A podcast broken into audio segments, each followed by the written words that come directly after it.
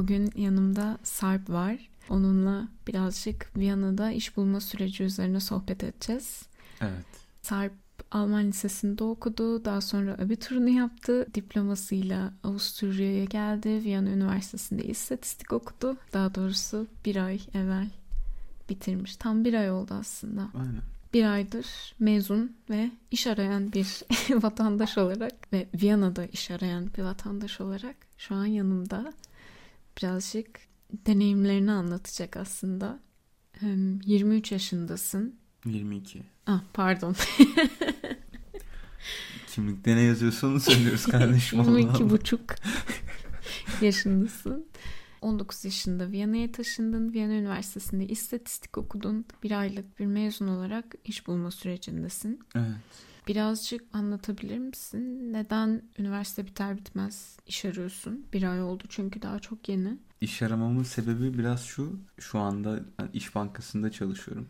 Bir yandan uzaktan olarak çalışıyorum komple. Oradaki sistemin işleyişini bir bakıma gördükten sonra hani ben kesinlikle zaten Türkiye'de çalışmam dedim. Neden master yapmıyorum veya iş arıyorum masterla uğraşmak yerine. Çünkü ben master okunması gerektiğini düşünmüyorum 2023 yılında artık.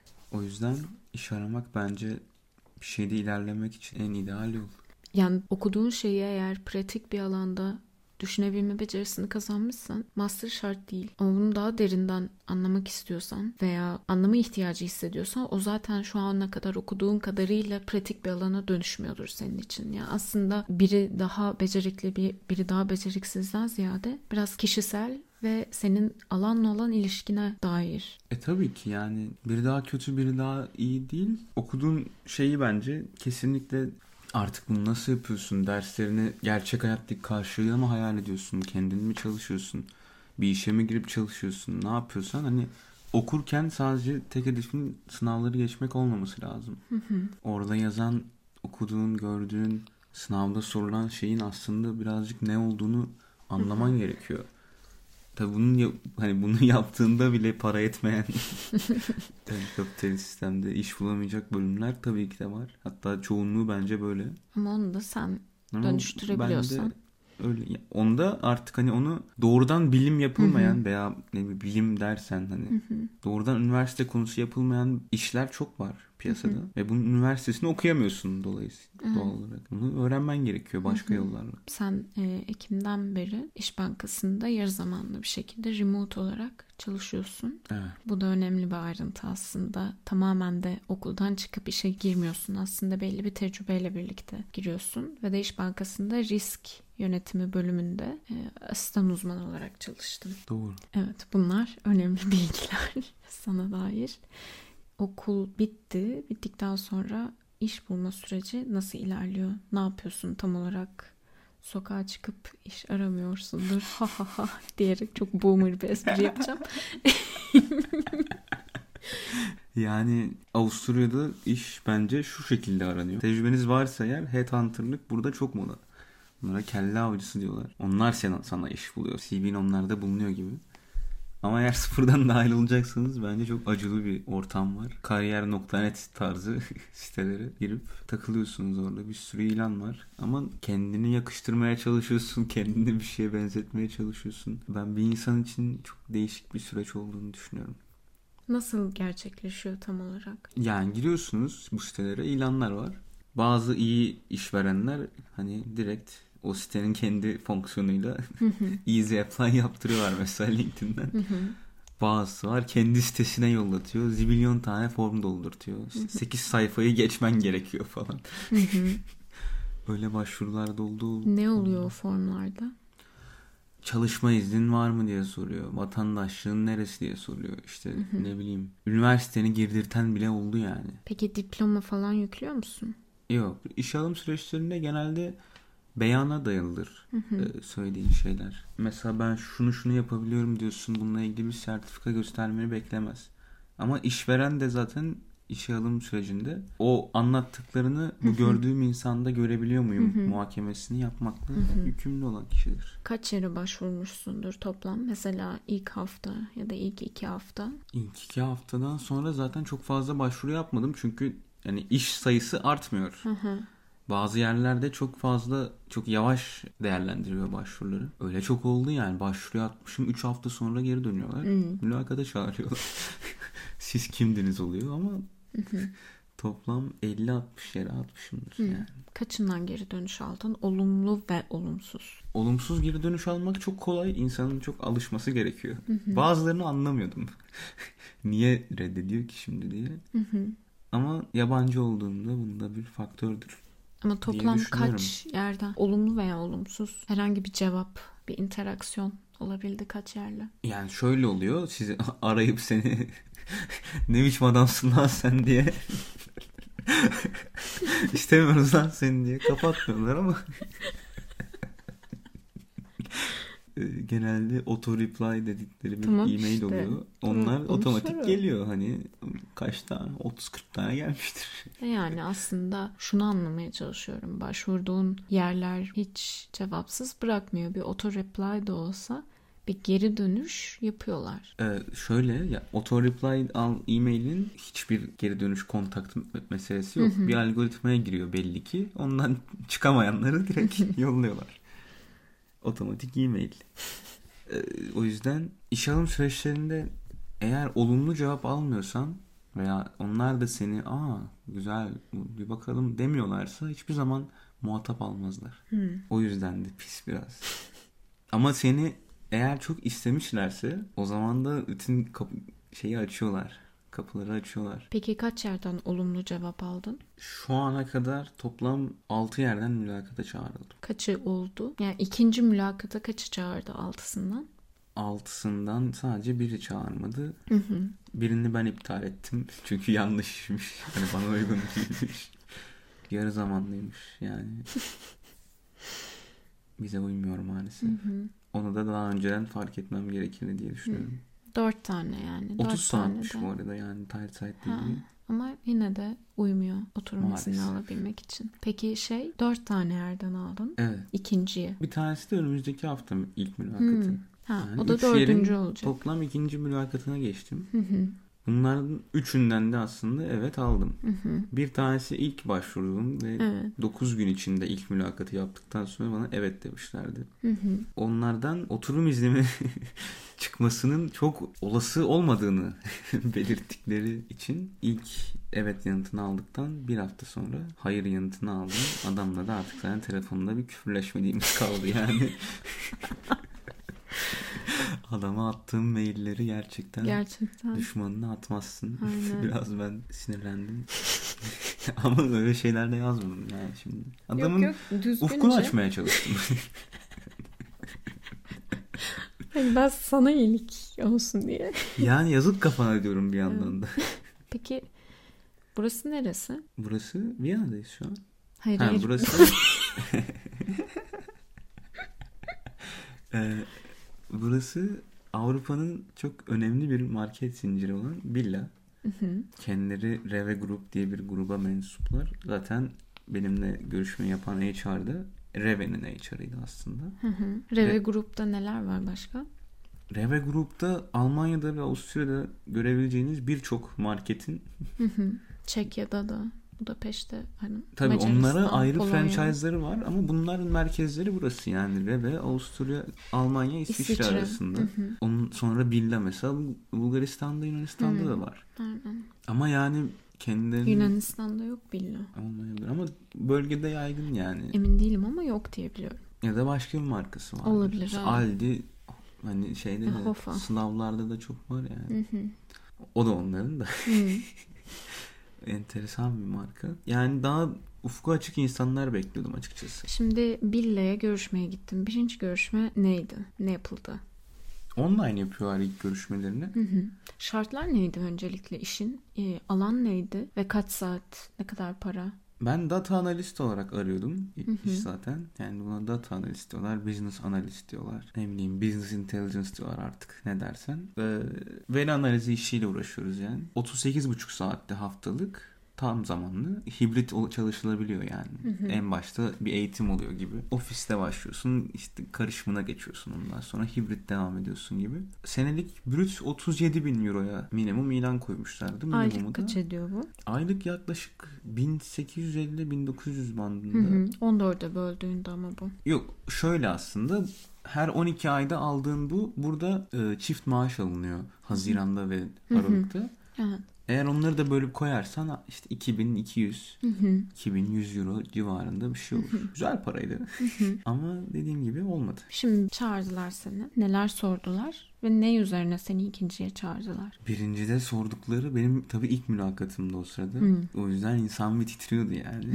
Önce bir senden CV'ni bir geçelim istiyor. Ona yönelik sorular soruyor. Geçmiş tecrüben varsa. Zaten tecrüben yoksa deneme daha iyi boşuna. Hı. şey çok rekabetçi buranın iş pazarı diyeyim. O iş bankasındaki deneyim çok işe yaradı o zaman. E muhakkak. Onu bir de yani kendini nasıl sattığınla alakalı aslında. Kendini pazarlamak yani bu olay tamamen o. Ee, Bu arada bira değil Red Bull Red içiyorum. Bull yani. Neden sektör değiştiriyorsun diye sormuştu mesela. Hani bankacılıkta başlamışsın. Ne kadar iyi yazılım biliyorsun falan filan. Hani çok seni tanımaya çalışıyor aslında ya. Onun için anlaşılır bu sorduğu sorular. Onlar çok şeydi, klasikler. Ee, seni tanıdılar. Belli ki beğendiler ve ikinci görüşmeye çağırdılar. İkincide ne istediler? Mülakattan sonra işte HR'daki adam aradı. Case study yapmanı istiyor senden. Bir vaka çalışması yapmanı istiyor. Bana dört tane veri seti verdi. Bunu analiz et. Hani sonuçlarını bize paylaş. 15 dakikayı geçmeyecek bir sunum yap dedi. Ben de hazırlandım. Çok zor bulmadım açıkçası. Ne kadar sürdü hazırlanma? Yani sunuma çalışmak başka, toplam rapor haline getirmek başkaydı. Bir günde rapor haline getirdim. Biraz deneyip yanılmam gerekti ama ben de tecrübesizdim o sırada. Yani sunuma hazırlandım. Bir de yabancı dilde sunum yaptığınız için Almanca kolay olmuyor. Her şey bu anlattığım her şey Almanca geçiyor. Hani iş hayatımda daha Türk kendi alanımda en azından görmedim yani. bu? Hı hı. Seni ikinciye çağırdılar ve orada hazırlandığın sunumu yaptın. Nasıl geçti? Ne dediler? Görüşme sonra nasıl ilerledi sunumdan sonra? Sunumu işte girdim yaptım. Ee, bir tane adam oradaydı. Bir de bir, bir tanesi bilgisayardan bağlanıyordu. Teams'den açmışlar adamı ekrandan. Big Brother is watching gibi. Duruyor orada. Sunumu yaptım. Sonra üstüne bazı sorular sordu. Ondan sonra oturup konuşuyorsun işte hani takıma ne katarsın? Mesela diye soruyor. Ben seni niye alayım diye soruyor aslında. Çok klasiklerdi ya. Başka yerlerde daha yaratıcı şeyler gördüm açıkçası. İki bittikten sonra seni Ertesi gün aradı. Biz size işi teklif etmek istiyoruz dedi. Ben de teşekkür ettim. İlk ilk denememde vurmuşum abi. Yani evet tamam sonra dedim. işte bu az önce bahsettiğim oturum izni meselesi. kim kontağa geçti işe kabul aldıktan sonra? İşe kabul aldıktan sonra ertesi gün HR'daki yine aynı adam aradı. Şimdi senin biz çalışma izni ne yapacağız gibi gibisinden. ben de adama anlattım. Adam bir garip tepkiler vermişti. Okey dedim. Geçtim hani. Bir hafta sonra sabah ben benim ekipteki çalışacak adam çalışan adama yazdım. Ben boş vaktim var işe hazırlanmak istiyorum gibisinden. ne yapabilirim gibi. Öğleninde beni HR'daki reis aradı. Orada koptu zaten hadise. Ne dedi? Yani dedi biz dedi bunu e, araştırdık dedi. Yapamayız dedi. Yapılacak olan şey ne tam olarak? Ya yapılacak olan şey buradaki bir bölümden mezun olduğunuz için çok basit aslında. Yani öbür türlüsünü gerçekten zor. Şimdi sadece Türkiye'den geliyorum ben. Üniversiteyi, master'ı orada okudum diyorsan zor. Ama buraya master'a gelip sonrasında bunu yapan insanlar da çok var bu arada. Yani buradaki bölümden mezun olduğunuz zaman işinizi çok kolaylaştırıyorlar aslında. Sadece bir iş bulmanız gerekiyor. İşverenin iki sayfalık bir form var. Onu doldurup işte bu e, göçmen idaresi diye özetleyebileceğimiz kuruma yollaması gerekiyor. o kurum sonra 6 hafta mı 8 hafta mı ne bir süresi var. Bunu teyit ediyor bakıyor. Ona göre bir oturum izni slash aynı kart yani çalışma izni gönderiyor. Buna da Rot-Weiss Rot kart ediyorlar. Yani kırmızı beyaz kırmızı kart. Avusturya'nın bayrağı. Çok yaratıcı. Kırmızı beyaz kırmızı için yaşıyoruz. Gerçekten öyle. Buralı olan insanlarda veya Avrupa vatandaşı olan insanlarda süreç böyle değil. Tabii. Yani işe kabul aldıktan sonra bir hafta sonra da küt diye başlayabiliyor. Evet. Yani senin öyle biri olman lazım ki hani işverenin ya tamam bu iki ay sonra başlasa da olur diyecek kadar bu arkası, işin arkasındaki bürokrasi çok kısıtlayan bir durum.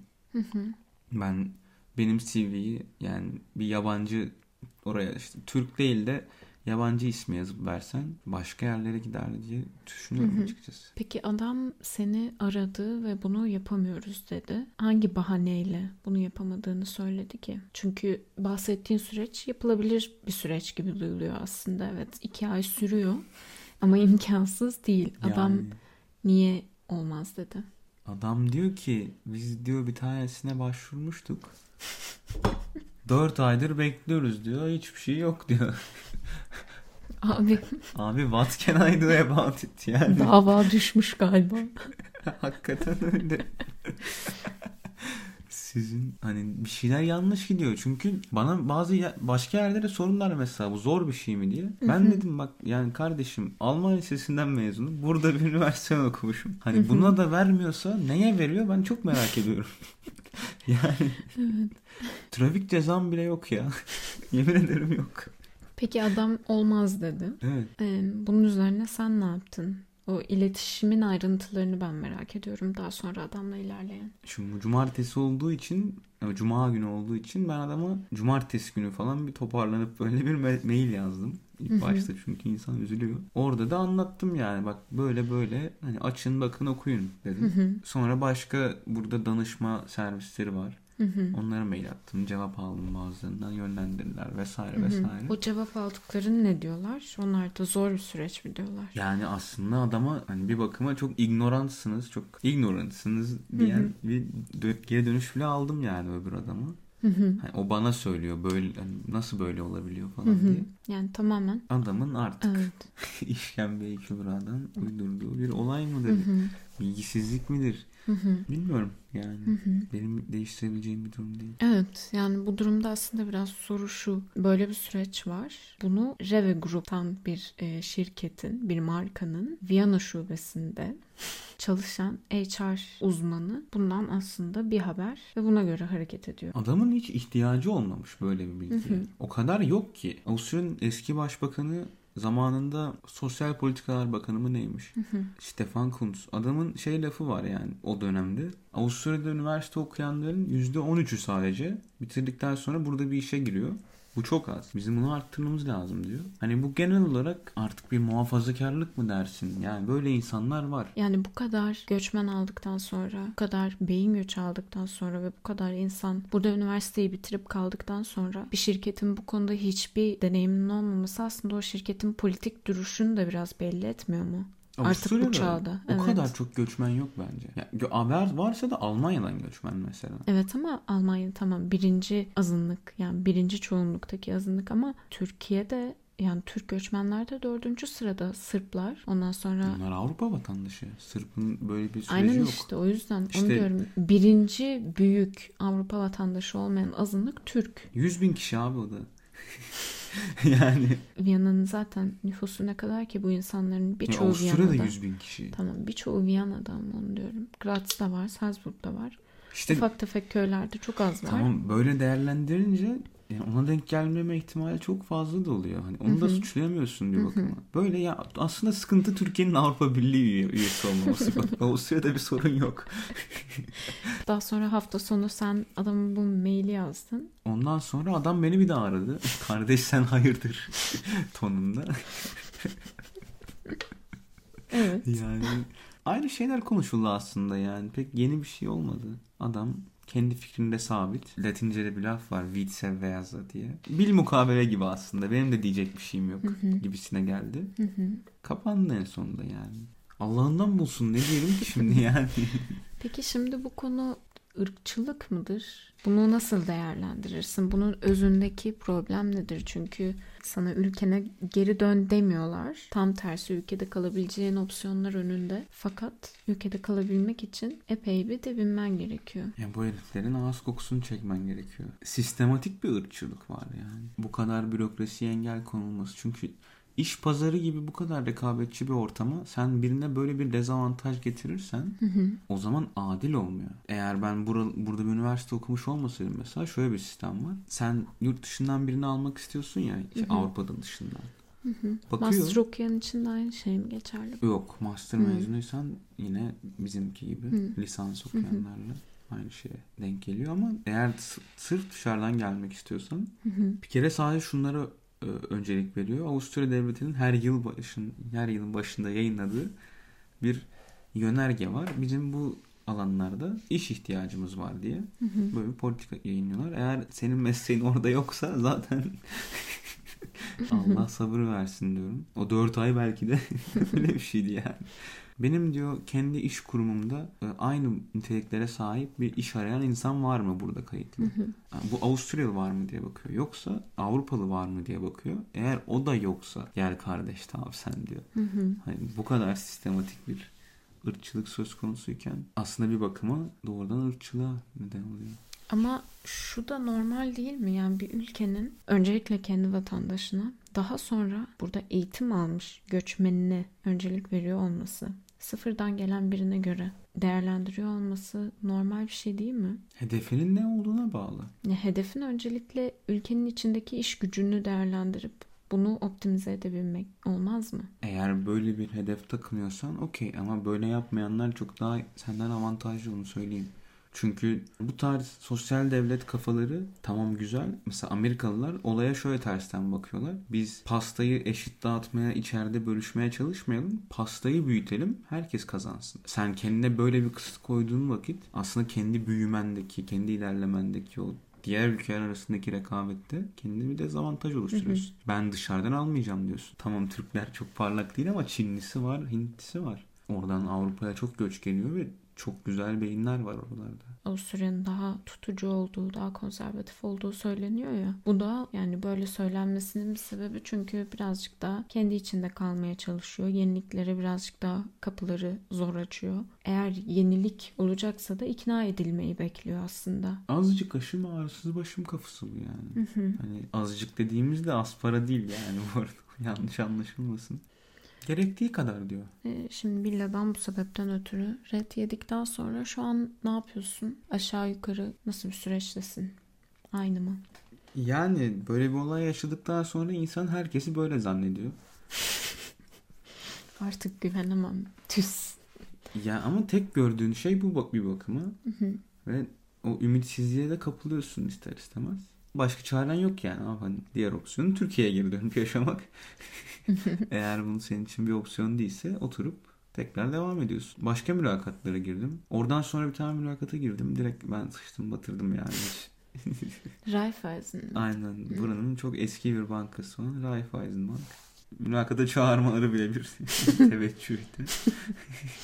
Ondan sonra Intrum diye bir varlık yönetim şirketi Avrupa'da. Hı hı. Onlarla bir mülakata girdim. Güzel geçti. Bir de ondan sonra burada bir başka bir firmadan daha mülakata girdim. Peki Intrum'la ikinci görüşmeye çağırdılar seni. Onlarınki farklı bir görüşmeydi. Oraya seni çağırıyorlar. Toplamda 3 tane aslında görev veriyorlar diyelim. İlk başta bir gittik konuştuk. Ondan sonra Excel'den bir şey yapmanı istiyorlar. Yarım saat süre veriyorlar. Senin o sırada hiç haberin yok ama ne yapacağından. Hani bir anda çıkıp gösteriyor. sonra başka bir şeyler daha yaptırdı. En son bir de kaç tane grafik gösterdi. Onları benim yorumlamamı istedi. Değişik bir mülakattı. Mülakatta kimler vardı? İki tane Slovak kadın vardı. Onlar orada çalışıyorlar. Bu ikinci mülakat. Aynen. Ee, onlarla beraber çalışacağım gibi zaten girdiğim takdirde de. Bir de ekibin lideri aslında Almanya'daki ofiste çalışıyor. O da Almanya'dan Viyana'ya gelmişti mülakat için. Biraz masraflı buluyorum.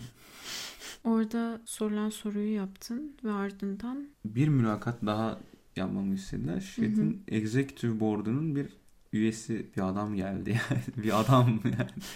Hani onunla tekrar bir görüşme gerçekleştirdik. uzun adam geldi. Yani o, onunla iyi anlaştık gibi. Pozisyon neydi tam olarak? Bu da aynı. Yani veri analisti yine. Yani işin konusu değişiyor, iş çok değişmiyor. Ondan sonra Google partneri olan şirkette işte benden bir birçok grafiğin bir araya getirildiği dashboard oluşturmamı istiyordu. Hani ve onun için örnek bir veri vermiş. Aslında iş, işte yapacağın şeyin çok daha basitleştirilmiş halini bir getir bize bir anlat diyor. İş Bankası'nda girdiğim iş alım süreci yani ölüm gibiydi. Toplam 8 tane mi 9 tane mi testten geçtim. Her şeyine bakıyorlar yani. Hatta gidip hastaneye şey bile sağlık testi bile yaptırıyorsun yani. Kişisel bir şey çok kişisel bir şey yani. Seni komple satın alıyor çünkü vücuduna kadar. Evet her şeyine bakıyor yani kırığı çıkığı var mı? Evet. Tamam her şeyine bakmıyor ama yani çoğu şeyine bakıyor. Kanımı da idrarımı da almayı versin diyorum. Hmm. Alt tarafı işe giriyoruz yani evet. tamam senin değilim. Peki burada dashboard'u yolladın. Ben bunlar sonra... da çağırdı Hı-hı. ofise.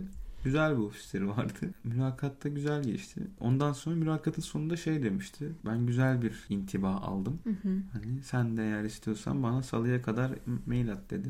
Bu mülakat perşembe günüydü. Sonra ben maili attım. İş alım sürecinde devam etmek istiyorum diye. Bu kadın bunu direkt geliyorum olarak anlamış. Onu sö- söylemek zordu. Hani... Peki bunu niye söylemek zorunda kaldın? O sırada Intrum'la da bir görüşme, üçüncü bir görüşme yaptın CEO ile. Ve ondan sonra aslında fikrin değişti. Evet. Böyle şeylerle çok önden yargılara kapılmamak gerekiyor. Hele ki görüşeceksen o firmayla biraz ona bırakmak, hani o görüşmenin nasıl ilerleyeceğini görmek gerekiyor. Ama onun için de işte görüşmede rahat olmak gerekiyor. Hı hı. İnsan da her zaman o kadar rahat olamıyor. Önceden bakıp karar vermek çok mantıklı değil. Çünkü o görüşme hala ongoing proses. Şimdi biri tamamen senin görmen için tasarlanan bir proses. Öbürü de senin dışarıdan görüp aldığın genel bir resim. İkisi de gerçekten yaşayacağın şeye benzemez. Ama işte gelecekte bunun nasıl imkanları olur vesaire vesaire. Yani artı eksi analizi yapmaya çalışıyorsun gibi düşünülebilir. Şu an sen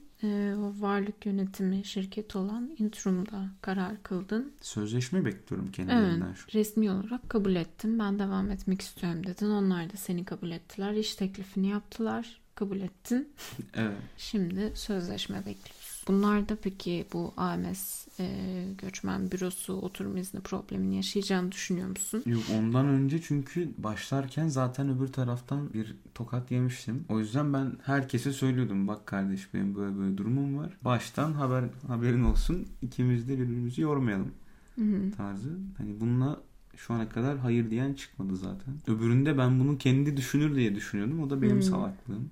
Her an her şey değişir. Emin konuşmamak lazım. Tebrik ederim tekrardan. Teşekkür ederim. Ve umuyorum ki haftaya en yakın zamanda imzalı bir iş sözleşmesi alırsın. Böylece kesinleşmiş olur. İlk başta Bila'da yaşadığın tatsızlık da telafi edilmiş olur aslında. Allah razı olsun. Amin. Evet yani genel olarak süreçle alakalı sanırım tüm sorularımı ben sordum. Biraz anlamak için, anlatabilmek için bunun neye benzediğini, aşağı yukarı nelerin yapılması, nelerin yapılmaması gerektiğini bakınca bir aylık bir süreçte epey deneyimlemiş oldun. Daha bir ayda bunlar yaşanıyorsa dört aylık bir iş arama sürecinde olsaydın kim bilir neler yaşardın diye düşünüyorum. Yürek dayanmaz. izleyen, dinleyen arkadaşlarıma da söylüyorum. Yürek dayanmaz yani. Önden kesinlikle hazır olmak lazım diye düşünüyorum. Eğer ki aktif olarak iş arıyorsan yani insanlar şey falan tavsiye ediyor. Bir işe girmiş olsan da iş aramayı asla bırakma diyorlar.